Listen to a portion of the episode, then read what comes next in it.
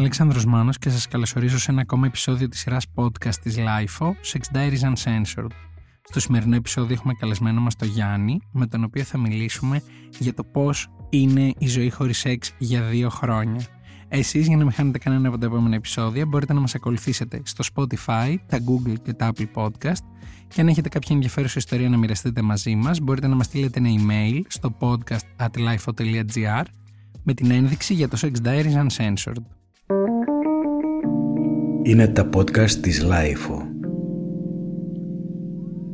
Γεια σου Γιάννη. Καλησπέρα Αλέξανδρε. Πάντα χαίρομαι όταν έρχεται κάποιος εδώ να μου πει μια ιστορία, αλλά μου αρέσει στην αρχή κάθε συζήτηση να λέω και τους λόγους για τους οποίους χαίρομαι. Οι λόγοι που χαίρομαι που είσαι σήμερα εσύ εδώ είναι δύο. Ο πρώτος είναι ότι θέλω να ακουστεί και η άλλη πλευρά του σεξ που δεν είναι απαραίτητα ή πάρα πολύ συχνή, έντονη συναναστροφή με κόσμο. Και ο δεύτερος λόγος είναι γιατί έχει τύχει να, στείλουν, να μου στείλουν και εμένα πολλά μηνύματα και να μου πούν ότι θέλω να έρθω να μιλήσω αλλά δεν κάνω κάθε μέρα σεξ ή τέλος πάντων δεν ζω μια πάρα πολύ wow σεξουαλική ζωή, ε, άγρια, έξαλλη κτλ. Και επειδή η σεξουαλική ζωή για τον καθένα είναι κάτι πολύ προσωπικό, ε, θέλω να ακουστεί και η δική σου φωνή και να δούμε πώς είναι είτε το να μην κάνεις πάρα πολύ συχνά σεξ, είτε το να έχεις μια αρκετά μεγάλη περίοδο αποχής από αυτό. Mm-hmm. Χαίρομαι πάρα πολύ που είσαι εδώ λοιπόν. Και εγώ χαίρομαι πολύ που είμαι εδώ. Είμαι ανοιχτός να ακουστεί η φωνή μου. Πάμε να συζητήσουμε τα πάντα. Τέλεια, τέλεια. Μ' αρέσει που είσαι έτοιμος για όλα. Λοιπόν, θέλω να ξεκινήσω από το βασικό που θα ρωτούσε κάποιος που άκουσε την εισαγωγή μου, γιατί χωρίς σεξ για δύο χρόνια; Τα δύο χρόνια αυτά ήταν ουσιαστικά και λίγο επιλογή μου. Αρχικά, από πάντα εγώ δεν είχα μια ιδιαίτερη αγάπη ε, για το διαισθητικό σεξ. Ε, ειδικά πιο μικρός, ε, μπορώ να πω μου άρεσε πάρα πολύ η φάση. Δηλαδή οτιδήποτε δεν συμπεριλαμβάνει τη διείσδυση.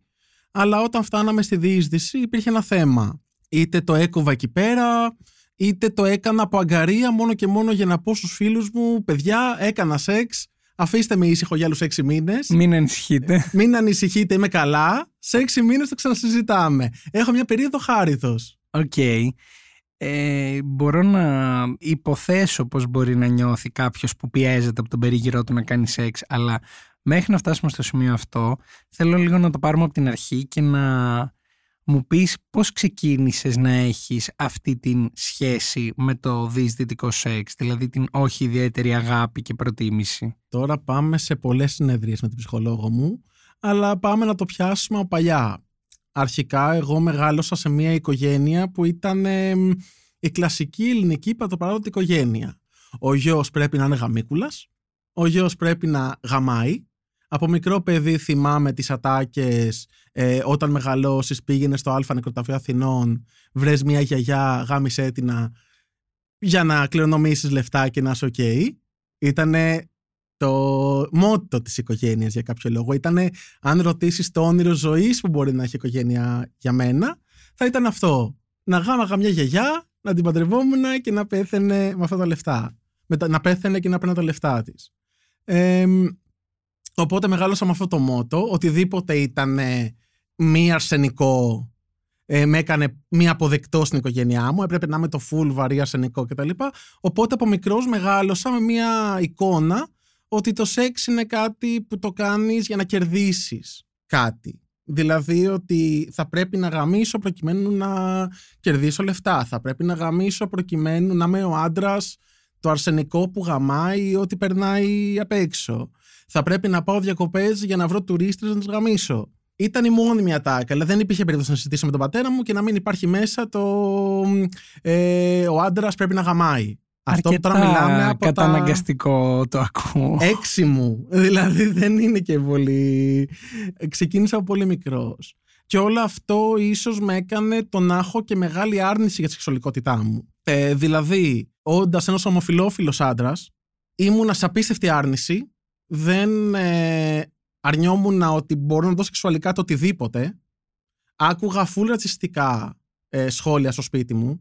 Δηλαδή, ακόμα θυμάμαι την ιστορία του πατέρα μου όταν ήμουν μικρός που μου έλεγε ότι περηφανευότανε που μια φορά είχε ρίξει σε, μια, σε ένα τραβέλι, όπως έλεγε στη Συγκρού, μια σφαλιάρα από πίσω. Ή μου έλεγε για τους πούστιδες ε, στη Λήμνο που περιμένουν στο πάρκο να πάνε να γαμήσουν οι φαντάροι. Οπότε η εικόνα που είχα για όταν ήμουν μικρός για όλο το γκέι περιβάλλον ήταν καθαρά ότι αυτή που βλέπω στην τηλεόραση, ειδικά εκείνη την περίοδο, μια καρικατούρα αστεία σε φερλή φάση, το ότι παρουσιάζει γιατί οι γονεί μου τρελνόντουσαν σε φερλή, σε αυτό το σπίτι, δυστυχώς. Και μετά ότι είναι κάτι λάθος. Αυτό βέβαια με έκανε ταυτόχρονα, πάμε στο δεύτερο κλου της ιστορίας, να αργήσω πάρα πολύ και για αυτό το λόγο να την παίξω.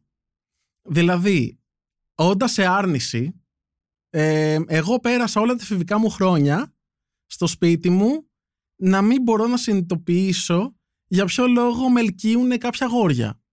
Δηλαδή, υπήρχε π.χ. στο γυμνάσιο ένα παιδί το οποίο το έβλεπα και έλεγα τι ωραίο παιδί, ξέρω εγώ, και τον θαύμαζα πάρα πολύ στο μυαλό μου, που σημαντικότητα μου άρεσε. Τα πρώτα σκυρτήματα που Ακριβώς. έχουν περισσότεροι.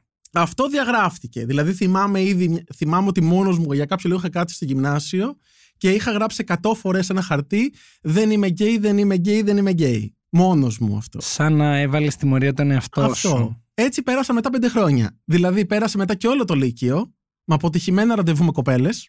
Πάρα πολύ άσχημη εμπειρία για μένα αυτό. Ήταν πραγματικά όταν φίλαγα κοπέλες, λες και φίλαγα ένα τοίχο. Και μετά ήρθε η εποχή που την έπαιξα πρώτη φορά.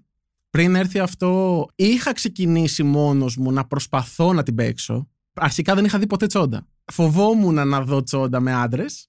Η τσόντα με, που ήταν και γυναίκα μου φαινόταν αστεία. Φαινόταν χάλια το θέαμα για κάποιο λόγο. Δεν έχω τίποτα ρατσιστικό με γυναίκες. Έχετε πάρα πολύ ωραίο σώμα, απλά δεν με ελκύει εμένα σεξουαλικά. Οπότε αυτό με έκανε να καταλήγω σαν υποκατάστατο αυτού να βλέπω στο μ, YouTube κάποιους άντρες πάρα πολύ εμφανίσιμους είτε να κάνουν πάλι είτε κάτι τέτοιο. Γιατί Αυτό απλά... σου επέτρεπες να δεις. Ακριβώς. Να δεις για να. Και κάπως έτσι φτάσαμε στα 20 μου. Ο Γιάννης δεν την είχε παίξει ποτέ. Ε, δεν ήξερα καν πώς γίνεται. Ε, φαντάσου ότι θυμάμαι ήταν καλοκαίρι την πρώτη φορά που το δοκίμασα να την παίξω και προσπαθούσα να σκεφτώ το λόγο ε, τον τρόπο μάλλον που χύνεις, πώς γίνεται και είχα πάρει μέχρι και ένα προφυλακτικό και το είχα φορέσει μόνος μου νομίζοντας πως αυτό σου δημιουργεί το χύσιμο. Και θυμάμαι επίσης, παρένθεση, ιστορία από το Λύκειο να συζητάμε με τους φίλους μου για αυτή την κατάσταση. Δηλαδή, ένας φίλος μου να μου λέει ρε, όταν χύνεις σε σένα δεν κολλάνε πολύ και τέτοια. Και εγώ να είμαι σε φάση να μην ξέρω τι να απαντήσω. Και να είμαι σε φάση ναι, ναι, ναι, όντως, αλλά εμένα δεν κολλάνε πολύ. Ή πιο μετά να του λέω ρε, πώς γίνεται εσύ και χύνεις και δεν κατουράς ταυτόχρονα; Ιδέα εγώ. Τίποτα. Και κάπως έτσι έρχεται μια μέρα στα 20 μου. Κάθομαι στο σπίτι. Έχω βάλει κλασικά ένα, ένα παλικάρι να είναι καλά εκεί που είναι στο YouTube. Πάρα πολύ εμφανίσιμο. Να κάνει διάφορα. Όχι όμως σεξουαλικά με άντρες. Και κάπως έτσι έχισα. Φοβήθηκα. Δεν ήξερα καν τι είναι αυτό. Δηλαδή θυμάμαι να την παίζω και ξαφνικά να έρχεται η στιγμή που αισθάνομαι κάτι να συμβαίνει και να λέω γιατί συμβαίνει αυτό, ας το πάω λίγο παραπάνω να δω αλλά πονάω, με ενοχλεί, δεν θέλω. Και έτσι έχισα πρώτη φορά, μετά καταλαβαίνεις δεν σταματούσα και ξαφνικά ο Γιάννης το αποδέχτηκε το πουθενά τελείως. Θυμάμαι είχα βγει τότε με κάτι παιδιά που βλέπα μια σειρά. Ήταν ένα παλικάρι που άρχισα με φλερτάρι, πλησιαστήκαμε, βγήκαμε και date και μετά τέλος πάντων τα φτιάξαμε. Και κάπως έτσι το είπα και σε όλη τη straight παρέα μου. Ότι είσαι gay. Ναι.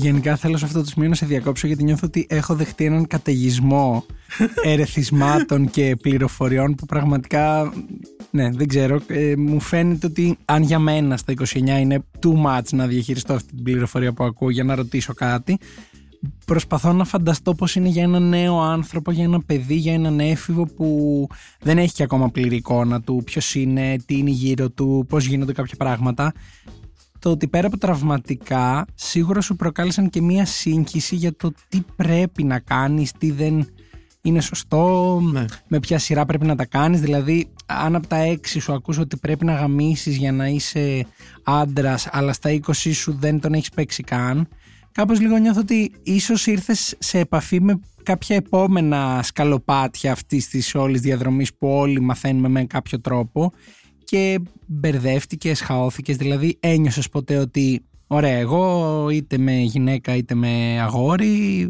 πρέπει κοινωνικά και όχι μόνο να κάνω σεξ.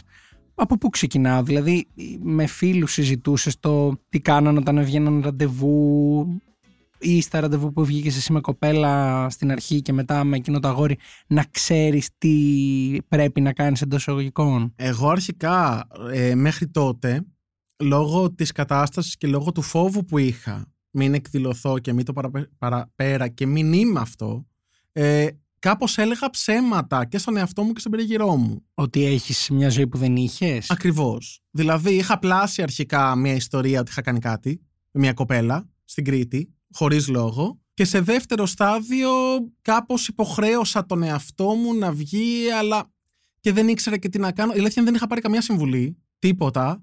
Ε, το πρώτο μου ραντεβού με κοπέλα ήταν η πιο μεγάλη αποτυχία που έχω ζήσει. Ήταν το χειρότερο φιλί που έχω δώσει στη ζωή μου. Η κοπέλα πραγματικά πώς δεν της είχα φάει το πρόσωπο δεν ξέρω. Είχε τρομοκρατηθεί. Θυμάμαι ότι τη φύλαγα και δεν ήξερα τι πρέπει να κάνω. Και για κάποιο λόγο απλά είχα βεντουζώσει πάνω. Και η γλώσσα μου ερχόταν. Δεν, ξέ, δεν ξέρω. Ενώ με τον άντρα με το που είχα φιληθεί πρώτη φορά με άντρα, όλα δούλεψαν ρολόι.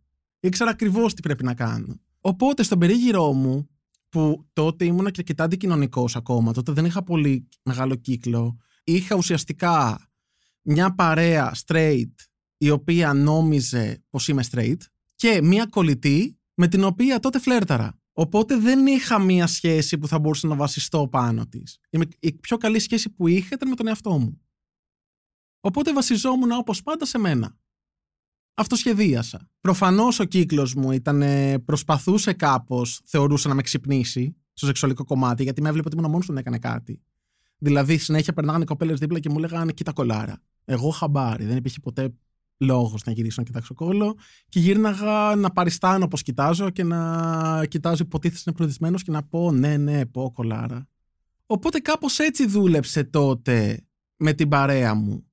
Βέβαια, αφού του το είπα, έγινε όλο 180 μέρε αλλαγή ξαφνικά πιο πολύ αποδεκτό δεν έχω γίνει από ανθρώπους. Άρα θεωρείς ότι μπορεί ε, ενδόμηχα να το ήξεραν ή να το είχαν φανταστεί. Μου το είχαν πει. Ότι μήπως είσαι γκέι; Ήταν αστείο, όπως το είπα. Το είπα ξεχωριστά στον καθένα. Ο πρώτος που το είπα ήταν σε φάση αντί για να μου πει όντως τι και τα λοιπά. Κατηθέμε και σε λεπτομέρειες. Α, όντως. Και τι άντρες αρέσουνε; Υψηλή, κοντή. για πες κανένα που είναι το γούστο σου. Και βλέπεις και τσόντες. Έχεις βγει με κανέναν. Η αντίδραση ήταν αυτή του πρώτου με τον δεύτερο με τρολάρανε. Το είπε κρυφά ο πρώτος στον δεύτερο για να με τρολάρουν επίτηδες. Να μου κάνουν πλάκα σε φάση ότι δεν ξέρει και αν φέρουν σε δύσκολη θέση. Και ο τρίτος του το είπα και φώναζε στο κλαπ. Το ήξερα, το ήξερα, στο έλεγα τόσο καιρό και δεν με πίστευες. Εγώ στο έλεγα ότι είσαι. Αλλά με καλοπροαίρετο τρόπο. Δηλαδή δεν ένιωσα ποτέ από την παρέα μου κάτι άσχημο και θέλω να εκτυπώσουν και μπλουζάκια I love my gay friend. Από εκεί και πέρα, μετά το πρώτο παίξιμο, αν το πάρω χρονολογικά, ε, εκεί η ζωή άλλαξε. Απέκτησα κάποια χή σεξουαλική ζωή. Ε, βγήκα με τα πρώτα αγόρια που με τα οποία δεν είχα καμ... ενώ είχα υποτίθεται σχέση μαζί τους μέχρι δύο μήνες max. Δεν έχω κάνει γενικά σχέση ποτέ μεγαλύτερη από δύο μήνες. Εκεί πέρα βγήκα, ξέρω εγώ, με τα πρώτα παιδιά που δεν κάναν ποτέ σεξ. Φτάσαμε μέχρι το φιλάκι, λες και ήμουνα πέντε χρονών. Και μετά βρήκα ένα παιδί το οποίο ούτε αυτό είχε κάνει σεξ και κάπως το έκανα κάπως με το ζόρι μαζί του μόνο και μόνο για να πω OK okay, έφτασα 20 το έκανα. Με το ζόρι είναι ότι δεν σου άρεσε, δεν ήταν στο γούστο σου; Ότι δεν ήθελα. Δηλαδή εγώ ήμουν πάντα όποτε ξεκινάω κάτι σεξουαλικό με ένα άτομο εγώ είμαι οκ στο να σταματήσουμε στις πίπες και να χύσουμε. Εμένα εκεί είναι το ωραίο. Δηλαδή να κάθομαι και να παίζω με τον άλλον ε, για μία ώρα, μία μισή και στο τέλος να χύσουμε. Τρελαίνομαι γι' αυτό. Εμένα, αν με βάλεις στο κομμάτι της βάλεις το κομμάτι της διείσδυσης μέσα σε αυτό, ξαφνικά για κάποιο λόγο στον εγκέφαλό μου γίνεται πάρα πολύ χιδαίο. Λόγω αυτών που έχω ακούσει από τους γονείς μου για αυτό το κομμάτι, ξαφνικά μπαίνει η φωνή στο κεφάλι μου ε, θα γαμίσεις. Ε, θα γαμίσεις. Μπαίνει αυτό. Ή θα γαμίσεις για κάποιο σκοπό πέρα από την ευχαρίστηση και των δύο. Ακριβώς και μου βγαίνει και ένας άλλος εαυτός. Αν θέλω να κάνω σεξ για να το ευχαριστηθώ. Μια φορά μόνο έχω κάνει σεξ και είχα περάσει καλά. Θέλεις να μας πεις για αυτή τη φορά τι την ξεχωρίζει από τις υπόλοιπες, πέρα από το αποτέλεσμα που ήταν ότι πέρασες καλά, το ε, οποίο μόλις μας είπες. Ήταν διακοπές με την παρέα μου. Ε, straight παρέα. Όλοι σε mood full, πάμε κάτω να γίνει χαμός. Ε, πάω και εγώ από πίσω να ακολουθήσω. Ε, μια από τις λίγες φορές που μπαίνω στο grinder Ε, μιλάω με ένα παλικάρι που για κάποιο λόγο μου βάζει κάτι απίστευτα σεξουαλικό. Ε, δεν ξέρω γιατί, πώς έγινε. Δέσαμε κατευθείαν με το που μιλήσαμε. Και μου λέει να έρθω να σε πάρω με τα μάξι το βράδυ μια βόλτα. Εγώ λέω έλα. Το εννοούσα εγώ, ήθελα και βόλτα. Δηλαδή κανονικά να το ζήσουμε. Έρχεται αυτός, ε, σταματάει από κάτω, μπαίνω μέσα, φοράγε μόνο ε, ένα μια φόρμα και ένα φουτεράκι με φερμουάρ, μια ζακέτα φάση, χωρίς τίποτα από μέσα. Ε, το καταλαβαίνω εγώ με το μπαίνω. Ε, ξεκινάμε, πηγαίνουμε τη βόλτα, ακούμε τη μουσικούλα μας, μια χαρά, περνάμε. Σταματάμε σε κάτι χωράφια. Ε, εγώ να πω το ότι αν ένα πράγμα με καυλώνει πάρα πολύ και μου είναι πάρα πολύ πιο εύκολο να κάνω φάση ή ακόμα και σεξ σε εκείνη την περίπτωση μπορεί να μου βγει, εκείνη τη φορά βγήκε, ε, είναι το εξωτερικός χώρος, ε, αν θα μας δούνε και τέτοια. Ε, και εκεί ξεκίνησαν όλα. Δηλαδή ξεκίνησε, πλησίασε, με φίλησε. Ε, ήταν εγώ και λίγο η στιγμή των διακοπών, λίγο το ζούσα, λίγο ε, η μαλακία που δεν είχα τραβήξει για μέρες, οπότε και κάβλησαν και λίγο στο Θεό. Λίγο όλο ήταν ένα ιδανικό περιβάλλον για μένα και κάπως έτσι πρώτη φορά λειτουργήσα σαν ζώο. Δεν ξέρω πώς έγινε όλο αυτό τόσο έντονα. Ε, καταλήξαμε να βγαίνουμε στο χωράφι να τον βάζω ε, σκυμμένο ε, απ' έξω από τα μάξι, σκυμμένο μέσα στα μάξι και εγώ από πίσω να μπαίνω μέσα του και να γίνεται χαμός. Βέβαια αφότου πρώτα είχε προηγηθεί μια φάση 30 λεπτή, 40 λεπτή να το ευχαριστηθώ, κρατάω γενικά.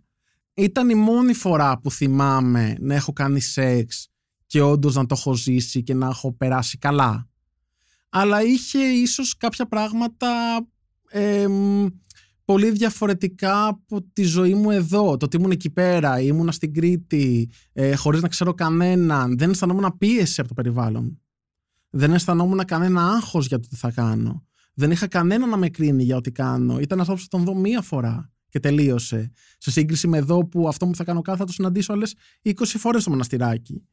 Ίσως ήταν κάτι που μου δημιούργησε μια απελευθέρωση που μία φορά το έζησα. Αλλά νομίζω ήταν η κοιμώνη. Αυτό τώρα πρέπει να μου το διευκρινίσεις. Εννοείς ότι δεν ελπίζεις σε κάποια επόμενη ή ότι ξέρεις ότι αυτό είναι μια εξαίρεση που είναι πολύ δύσκολο να επαναληφθεί; Ελπίζω σε επόμενη. Ε, σαν άνθρωπος πάντα ελπίζω. Πιστεύω ότι κάποια στιγμή θα επαναληφθεί με έναν άνθρωπο που θα έχω ανάλογο δέσιμο. Νομίζω το μυστικό σε μένα, αυτό που με διαφοροποιεί πάρα πολύ με το μέσο, με το μέσο άνθρωπο που, που μιλάω ας πούμε στις εφαρμογές είναι πως για κάποιο λόγο είμαι πάρα πολύ εγκεφαλικός. Εκείνος ο άνθρωπος πραγματικά μου γάμισε πάρα πολύ το μυαλό. Οπότε με έκανε το να θέλω να κάνω κάτι μαζί του. Με έκανε το να θέλω να προχωρήσω μαζί του, να το ζήσω, να καβλώσω φουλ. Οι περισσότεροι άνθρωποι που συναναστρέφομαι, ειδικά στις εφαρμογές, ε, στο Tinder και στο Grindr, είναι πάρα πολύ, λειτουργούν με ένα πολύ πιο σαρκικό τρόπο. Δηλαδή, κατευθείαν θα στέλνει τον κόλλο τους. Εγώ με το που δω κατευθείαν κόλλο ή που τσαξενερώνω απίστευτα. Ήδη μου το χάλασες. Έχασα κάτι που περίμενα να δω από κοντά. Θα ήθελα από κοντά να δω αυτό πώς είναι. Θα ήθελα να το πιάσω, όχι να το δώσω μια φωτογραφία στημένο που την έχεις στείλει σε άλλους 60.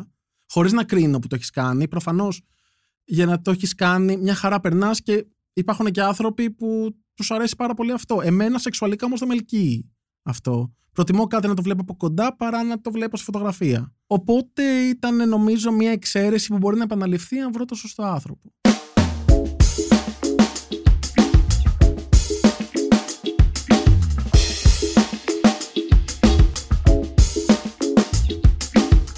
Να κάνουμε σε αυτό το σημείο ένα disclaimer και να πούμε λίγο γιατί προφανώς το τονίζεις κι εσύ αλλά καλό θα ήταν να ναι. το τονίσω κι εγώ ότι σε καμία περίπτωση το να αλλάξεις γνώμη αφού έχεις γνωρίσει κάποιον ή ενώ τον γνωρίζεις για το μέχρι πού θα φτάσει αυτή η επαφή δεν είναι μεμπτό. Το ξεκαθαρίζουμε γιατί μπορεί κάποιος να το παρεξηγήσει και θέλω να είμαστε σαφείς αλλά πέρα από αυτό θέλω λίγο να μπω στο μυαλό σου στα dates που έχεις κάνει μέχρι στιγμής τα οποία τις περισσότερες φορές από ό,τι μας είπες σταματάνε στα παιχνίδια πριν τη διείσδυση και στο πώς αλληλεπιδράς και με τα άτομα με τα οποία φλερτάρεις και βγαίνεις. Δηλαδή γίνεται κάποια κουβέντα ότι μέχρι που θέλεις να φτάσετε; Όταν βλέπεις ότι κάποιος θέλει να το πάει παρακάτω του λες ότι ξέρεις τι εγώ δεν θα ήθελα όλα καλά ξέρω εγώ Πώς γίνεται στην πράξη αυτό; Δύσκολο θέμα. Γιατί για κάποιο λόγο, δεν ξέρω αν έχω τύχει εγώ σε αυτές τις περιπτώσεις ή εγώ ο τρόπος που αντιμετωπίζω είναι πολύ λάθος. Οι άνθρωποι που φλερτάρω ε, έχουν πάρα πολύ όλοι στο μυαλό τους το σεξ. Όποτε έχω πάει την κουβέντα στο ότι δεν θα γίνει σεξ αν βρεθούμε, είναι κατευθείαν η απόρριψη. Δεύτερον, μου αρέσει το φλερτ. Θέλω όταν πιάσω την κουβέντα με κάποιον να τα πούμε πρώτα, να μου καβλώσει πρώτα το μυαλό και μετά να βρεθώ από κοντά μαζί του. Κάτι που στις εφαρμογές δεν λειτουργεί συνήθως καλά αυτό. Όλοι είναι σε φάση right now, έρχομαι, πάμε να γίνει. Που το χειρότερό μου. Για κάποιο λόγο δεν με ανάβει αυτό το πράγμα. Όσες με κάποιους συγκεκριμένους ανθρώπους έχω καταφέρει και έχω μια σχέση ότι βρισκόμαστε και φασωνόμαστε αλλά και αυτή δεν είναι σταθερή. Η αλήθεια είναι πως για κάποιο λόγο τον τελευταίο καιρό μετά από κάποια χαστούκια που έφαγα από κάποιους συγκεκριμένους ανθρώπους που βρεθήκαμε και εδώ ότι ξενερώσανε που μετά από δύο-τρεις φορές βρεθήκαμε δεν έγινε σεξ. Κάπως και εγώ αποστασιοποιήθηκα από αυτό το κομμάτι του να βγαίνω με ανθρώπους για κάποιο λόγο. Ε, Κυρίως με κάποιους συγκεκριμένους μόνο και αυτό αρέσει και πού. Δηλαδή, και φάσει, αν πάρουμε τα τελευταία δύο χρόνια, έχω κάνει δύο. Όχι, θα σου πω, δεν σοκάρομαι με την έννοια ότι δεν το δέχομαι σαν πιθανότητα. Απλά προσπαθώ αφενός να μπω λίγο στα παπούτσια σου και να καταλάβω τι μπορεί να έχεις περάσει που σε έχει οδηγήσει στο κάποιες φορές να απορρίπτεις και εσύ προκαταβολικά κάποιες γνωριμίες για να μην φτάσεις στο σημείο να σε απορρίψουν λόγω της ε, μη αγάπης σου για το δυσδυτικό σεξ. Και απ' την άλλη προσπαθώ να καταλάβω αν το αποσυνδέσουμε από το τι θα σου πει ο απέναντί σου ότι με τι κριτήριο εσύ θα έμπαινες στη διαδικασία να κάνεις διεισδυτικό σεξ με κάποιον. Δηλαδή, ναι. όπως μας είπες πριν ότι έχω γνωρίσει ένα, έχει τύχει βασικά να κάνω ε, μία φορά διεισδυτικό σεξ με ένα παιδί και έχω περάσει πάρα πολύ ωραία ή κάτω από ποιες συνθήκες θα το ξαναδοκίμαζες; Προφανώς όχι με το συγκεκριμένο παιδί, με ναι, ναι, κάποια ναι. γνωριμία που θα προέκυπτε στη ζωή σου. Στο πρώτο κομμάτι που είπες, αρχικά περνάω καλά με τον εαυτό μου αυτόν τον καιρό. Ε, είμαι ένας άνθρωπος που για κάποιο λόγο μ' αρέσει πάρα πολύ η μαλακία. Αρχικά γιατί κρατάω πάρα πολύ. Οπότε πολλές φορές έχει τύχει να βρεθώ με κάποιον και να μην μπορεί να κρατήσει τόσο εγώ, οπότε να αναγκαζόμαστε κάπως να γίνουν όλο πιο γρήγορα. Δηλαδή, εγώ μαλακία μπορώ να τραβήξω και δυόμιση ώρες. Οκ. Να το ευχαριστηθώ. Να θέλω να κάτσω ένα απόγευμα που να έχω χρόνο και να πω: Οκ, θα μας πάρει. Το βράδυ. Θα μας πάρει το βράδυ. Θα κοιτάξω ξαφνικά το ρολόι και θα μα εφάσει τι έγινε, τι ώρα ήταν, τι ώρα ξεκίνησα. Ε, αλλά είναι πάρα πολύ ωραία εμπειρία το να κρατοκρατάς για τόση ώρα. Όταν χύνεις είναι κάτι απίστευτο. Τώρα, στο κομμάτι του αν θα το δοκίμαζα πάλι, είναι κάτι που το έχω στο μυαλό μου. Αλλά θα ήθελα με εκείνον τον άνθρωπο που θα το δοκίμαζα αρχικά να με κάβλανε πάρα πολύ και δεύτερον να μου βγάζει ασφάλεια. Δεν λειτουργώ πάρα πολύ εύκολα στο να κάνω σεξ με κάποιον αν στο μυαλό μου έχω το άγχος θα πάει καλά, δεν θα πάει, θα είμαι ok, θα είναι ok αυτός, θα περάσει καλά δεν θα περάσει. Ε, για κάποιο λόγο το δυστικό σεξ στο μυαλό μου είναι γεμάτο με απορίες. Θα λειτουργήσει αυτό σωστά, δεν θα λειτουργήσει. Τώρα αυτός περνάει καλά, δεν περνάει. Τώρα εγώ αυτό που κάνω θα ήταν σωστό υπό άλλες συνθήκες. Πρέπει να κάνω παθητικό, δεν πρέπει. Είναι πολλά μέσα κομμάτια που μπλέκονται. Όλα από όταν είμαστε μικροί ξεκινάνε και ό,τι μας έχουν αφήσει οι γονείς μας που κυνηγάει και πρέπει κάπως να το λύσουμε. Η αλήθεια είναι ότι για τις απορίες που αναφέρεις, πιστεύω ότι σίγουρα παίζει κάποιο ρόλο το ότι δεν το έχεις εξερευνήσει ναι. όσο θα μπορούσες αν είχες κάποια άλλα ερεθίσματα μικρότερος για να έχεις λύσει ίσως και στην πράξη κάποιες από αυτές τις απορίες. Θα ήθελα όμως να σε ρωτήσω κάτι το οποίο όσο ώρα μιλάς μου τριγυρνάει στο μυαλό μου πάρα πολύ έντονα.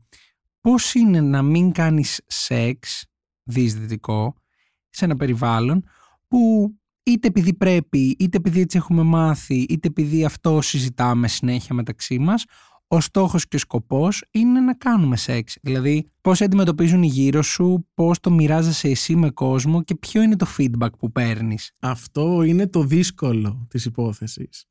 Ο ρατσισμός που δέχεται ένας άντρας το 2023 που θα πει δεν έχω κάνει σεξ είναι τόσο καιρό ή δεν θέλω να κάνω σεξ, είναι τεράστιος. εκτός από τις ατάκες ε, με το που κάποιον την οχλήσει σε κάτι να σου πει κάνε σεξ να ξελαμπικάρεις η πρώτη ατάκα χαρακτηριστική.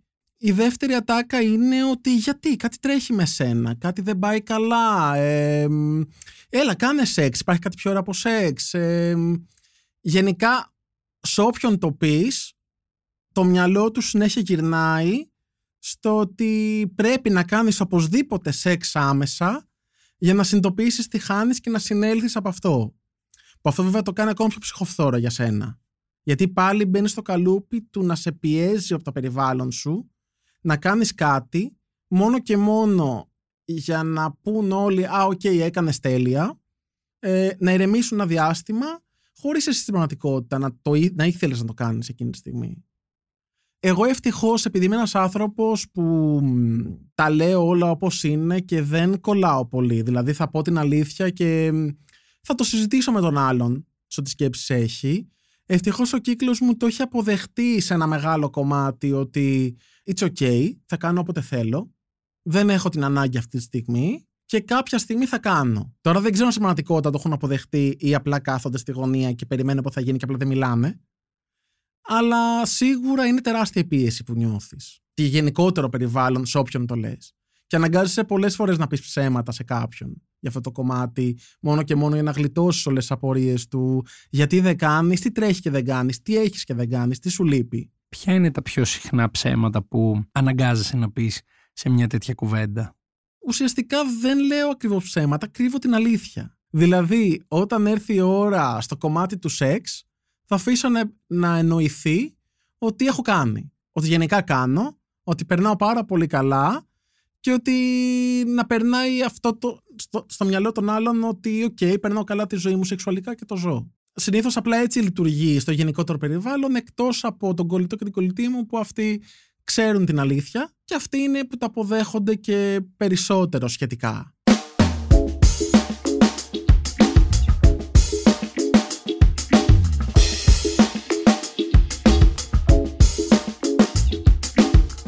Θέλω να ρωτήσω κάτι το οποίο μόλις μου ήρθε και δεν μπορώ να το ορίσω ακριβώς αλλά θα το πω έτσι όπως το σκέφτομαι. Δεδομένου ότι μιλάς τόσο ανοιχτά για το σεξ, είτε για το γιατί δεν κάνεις, είτε το πώς το βλέπεις, τι σου αρέσει, τι δεν σου αρέσει. Και δεδομένης και της πίεσης που λες ότι νιώθεις από το ευρύτερο περιβάλλον σου για το να πας προς κάποια κατεύθυνση, τι νιώθεις ακούγοντας ένα επεισόδιο Sex Diaries Uncensored που μπορεί να είναι μια πάρα πολύ έντονη εμπειρία ή να είναι συχνές εμπειρίες ή να είναι κάτι αρκετά διαφορετικό από αυτό που ζεις. Και δεδομένου ότι ήρθες και εδώ να μας μιλήσεις, δηλαδή έχοντας ακούσει κάποια επεισόδια που τα περισσότερα είναι στην αντίθετη από αυτή που βρίσκεσαι, τι συναισθήματα σου γεννά αυτό; Κοίτα, ε, μου αρέσει γενικά ε, σαν άνθρωπος να ακούω ιστορίες, να μαθαίνω νέα πράγματα. Π.χ. ένα επεισόδιο το οποίο ήταν για το cruising ε, ήταν για κάποιο λόγο από τα αγαπημένα επεισόδια. Ήταν, είναι ένας κόσμος το οποίο δεν έχω εξερευνήσει καθόλου. Δεν έχω ιδέα για όλα αυτά. Έχω ακούσει πολύ λίγα από κάποιους φίλους μου, αλλά πέρναγα από τα μέρη που έλεγε το παλικάρι ότι γίνονται πράγματα και εγώ πέρναγα νεραϊδούλα. Δηλαδή πέρναγα με τα ακουστικά, μάγα μουσική και θα πέρναγα, ξέρω εγώ, δίπλα τους και θα είχα ιδέα τι συμβαίνει. Εμένα, ε, κάθε επεισόδιο μπορώ να πω ότι είναι σαν να μαθαίνω πράγματα για έναν κόσμο που δεν ξέρω που μου αρέσει να τα ακούω. Ακούω νέε αντιλήψεις. Είμαι ανοιχτός γενικά στο να μαθαίνω πράγματα νέα, να μην ξέρω που δεν γνωρίζω και να παίρνω από αυτά ό,τι μπορώ να πάρω. Και ουσιαστικά μου λύνει και απορίες πολλές φορές. Ακούγοντας όμως ότι κάποιοι άνθρωποι ενδεχομένως έχουν μια πολύ έντονη σεξουαλική ζωή, πιο έντονη και από τη ζωή του περιβάλλοντος που μπορεί να σε πιέζει να κάνεις κάτι αντίστοιχο, νιώθεις μεγαλύτερη πίεση ή συνειδητοποιείς ότι για τον καθένα η σεξουαλικότητα είναι κάτι πολύ διαφορετικό και το άλλος είναι OK με 10 φορές τη μέρα, άλλος είναι OK με 10 φορές το χρόνο ή με 10 φορές τα 10 χρόνια. By the way, συγγνώμη τώρα να κάνω και το extra disclaimer ότι δεν καταλαβαίνω και γιατί τα μετράμε. Δηλαδή για την οικονομία του λόγου, OK. Ε, άμα θες να απαντήσεις σε κάποιον πόσο σεξ κάνεις, θα του πεις δύο-τρεις φορές τη βδομάδα. Αλλά ναι, με όλο αυτό το disclaimer που μόλις τελείωσε, νιώθεις να σε πιέζει να κάνεις όταν ακούσει ιστορίες είτε από φίλους είτε εδώ στο podcast ε, σεξουαλικής απελευθέρωσης και κάβλας και τρέλας ή νιώθεις ότι εγώ είμαι εδώ, αυτή είναι εκεί και τι ωραία που περνάει ο καθένας στη φάση του. Ακριβώς αυτό που στο τέλος. Δεν με επηρεάζει αρνητικά. Γενικά τον ακούω ιστορίες από άλλους ανθρώπους σχετικά με το πώς κάνουν σεξ, σχετικά με το πώς ζουν το οτιδήποτε διαφορετικά από στη ζωή τους. Ποτέ δεν με επηρεάζει αρνητικά. Δηλαδή θυμάμαι πιο μικρός, γράφει πιο μικρός, στα 22 μου φάση 23, που είχα γνωρίσει μια promoter που μου είχε πει ότι έχει τρέλα με το σεξ, δεν μπορεί να κάνει 105 φορές τη μέρα και έχει φτάσει να κάνει και 14-15 φορές σε μία μέρα. Δηλαδή είχε κάτσει με τα γόρι τη και μου λέει: Είχαμε κάτσει από το πρωί μέχρι την επόμενη μέρα ίδια ώρα και κάναμε μόνο σεξ και σε ενδιάμεσο σηκωνόμασταν για να τσιμπήσουμε. Εγώ αυτή η ιστορία όταν την άκουγα δεν μου έλεγε μέσα μου αυτό είναι φυσιολογικό, το δικό σου δεν είναι, πρέπει οπωσδήποτε να κάνεις. Ε, αλλά αυτό που με πιέζει είναι όταν έρχεται ο άλλος σε μένα με ένα ύφος ότι έχεις κάποιο πρόβλημα, λίγο και λιμοσύνης, λίγο ότι κάτι τρέχει με σένα, σε φάση ότι μήπως πρέπει να κάνεις εξελαμπικάρι, μήπως πρέπει να κάνεις λίγο να σου φύγουν τα νεύρα που βλέπω ότι έχεις.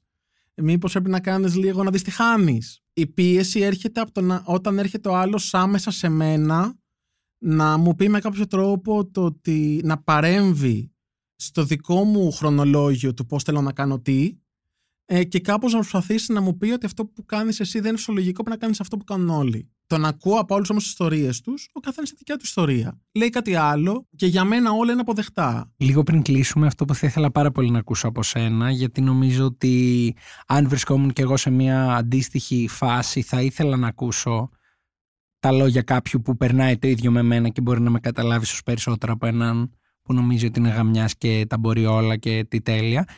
Τι θα συμβούλευε ένα, έναν άνθρωπο, είτε είναι νέος και δεν έχει ξεκινήσει ακόμα τη σεξουαλική του ζωή, είτε είναι μεγαλύτερος και την ξεκίνησε όπως εσύ, ίσως αργότερα από άλλους, ίσως με κάποια κρατήματα από το παρελθόν. Πώς θα τον συμβούλευες να διαχειριστεί αυτό που βιώνει; Λοιπόν, θα πω τα λόγια που θα ήθελα εγώ να ακούσω. Αρχικά, ο χρόνος είναι απλά ένα νούμερο δεν υπάρχει λόγος να πιέζεται για τίποτα. Το καλύτερο που έχει να κάνει να πάρει εκείνο στο δικό του χρόνο. Ο κάθε άνθρωπος αξίζει το δικό του χρόνο να πάρει τις δικές του αποφάσεις, θέλει να κάνει πότε. Δεν υπάρχει κάποιος στάνταρ, δεν υπάρχει κάποιος νόμος ότι αυτό πρέπει να το κάνεις τότε, πρέπει οπωσδήποτε να κάνεις έξω προς το χρόνο ή οτιδήποτε. Πάρ το χρόνο σου, κάνε ό,τι θέλεις όποτε το θέλεις, όποτε εσύ ζητήσει το μέσα σου, το είναι σου είναι έτοιμο να το ζήσει και θέλει να το κάνει και πάντα με γνώμονα να θυμάσαι ότι ό,τι κάνεις πρέπει πάντα να είναι κάτι που δείχνει αγάπη προς εσένα. Γιατί στο τέλος εμάς πρέπει να αγαπάμε, πρέπει να κάνουμε αυτό που θέλουμε, η ζωή μας είναι δικιά μας, δεν είναι του άλλου. Οπότε οι αποφάσεις πρέπει για τη ζωή μας είναι δικές μας. Α κάνει όποτε θέλει, ό,τι το θέλει. Αν δεν θέλει να κάνει ζητικό σεξ ποτέ, ας μην κάνει ποτέ. Αν έχει κάποιο πρόβλημα με αυτό, προφανώς, όπως κάνω και εγώ, καλό είναι να πάει να το συζητήσει με έναν άνθρωπο να το λύσει αυτό το πρόβλημα όποτε είναι έτοιμος να το κάνει και κάτω από τις συνθήκες που θέλει ο ίδιος να το κάνει. Πολύ σημαντικό, ειδικά το τελευταίο κομμάτι των συνθήκων, γιατί νομίζω ότι παίζουν πάρα πολύ μεγάλο ρόλο και όσο πιο γρήγορα και εύκολα ενδεχομένως γίνεται σεξ στα dating apps και κάποιος ο οποίος δεν μπορεί να ακολουθήσει αυτό το ρυθμό αντιμετωπίζει μια έξτρα δυσκολία στο πού θα βρω έναν άνθρωπο να το πάμε λίγο πιο σιγά, λίγο πιο με τον τρόπο μου, να μην νιώθω ότι θα με απορρίψει αν δεν ανταποκριθώ στο χρόνο που το έχει σκεφτεί εκείνος. Νομίζω ότι σε αυτό το πλαίσιο είναι πολύ δύσκολο να μπορέσει κάποιος να κάνει keep up με τους χρόνους που έχουμε οι περισσότεροι μάθει να λειτουργούμε. Καλά, ναι. Εδώ έχει τύχει, θυμάμαι πιο παλιά όταν έβγαινα full, προσπαθούσα να βγω dates από dating app. Ε, με το που μπαίνω σε σπίτι κάποιου, χωρίς και να με ξέρει να μαρπάζει και να με φυλάει και να με σε φάση. Δεν είπαμε ποτέ πώς θα κάνουμε κατευθείαν κάτι. Ήρθαμε να δω ταινία. Είμαι ο μόνος άνθρωπος, πιστεύω, στα dating apps που όταν λέω έλα να δούμε ταινία, το εννοώ. Εγώ ψάχνω ταινία. Θέλω να έρθει ο άλλος, να βγάλω πατατάκια, να έχω μετά και σοκολάτα και να δούμε ταινία. Και αν στο ενδιάμεσο προκύψει και μια πίπα, OK. Okay. Το σημειώνουμε αυτό στα πρακτικά για τους πιθανούς ενδιαφερόμενους που θα θέλουν να δουν ταινία και πατατάκια και σοκολάτα και ό,τι άλλο προκύψει. Γιάννη, σε ευχαριστώ πάρα πολύ για αυτή την ενδιαφέρουσα κουβέντα και ομολογώ ότι άνοιξες και σε μένα ένα νέο κόσμο της σεξουαλικότητας γιατί ομολογώ ότι δεν έχω ξανακάνει κάποια τέτοια κουβέντα ούτε εδώ ούτε στην κανονική πραγματική ζωή εκεί έξω και χαίρομαι πάρα πολύ που μου έδωσες και μια εικόνα που δεν είχα και έχω αρκετά πράγματα νομίζω να σκεφτώ μετά από αυτό το επεισόδιο ξανά. Και εγώ χάρηκα πολύ Αλέξανδρε και ευχαριστώ πάρα πολύ για τον πολύ ωραίο χρόνο που περάσαμε εδώ. Είμαι ο Αλέξανδρος Μάνος και αυτό ήταν ένα ακόμα επεισόδιο της σειράς podcast της LIFO, Sex Diaries Uncensored.